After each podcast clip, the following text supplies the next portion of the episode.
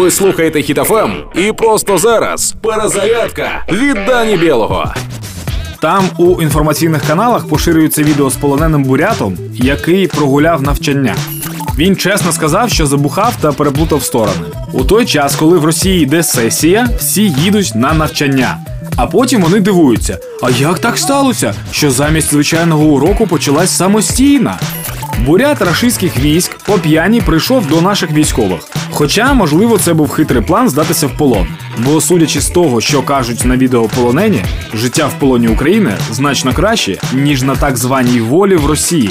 Українцям у цьому пощастило вдвічі. Ми вільні, та ще й на своїй вільній землі. Треба тільки трохи замісти весь той бруд, що налетів у лютому. Та буде порядок. Тож підтримуємо ЗСУ, допомагаємо одне одному та слава Україні! Проект «Перезарядка» на Хіт-Афем від Дані Бєлого.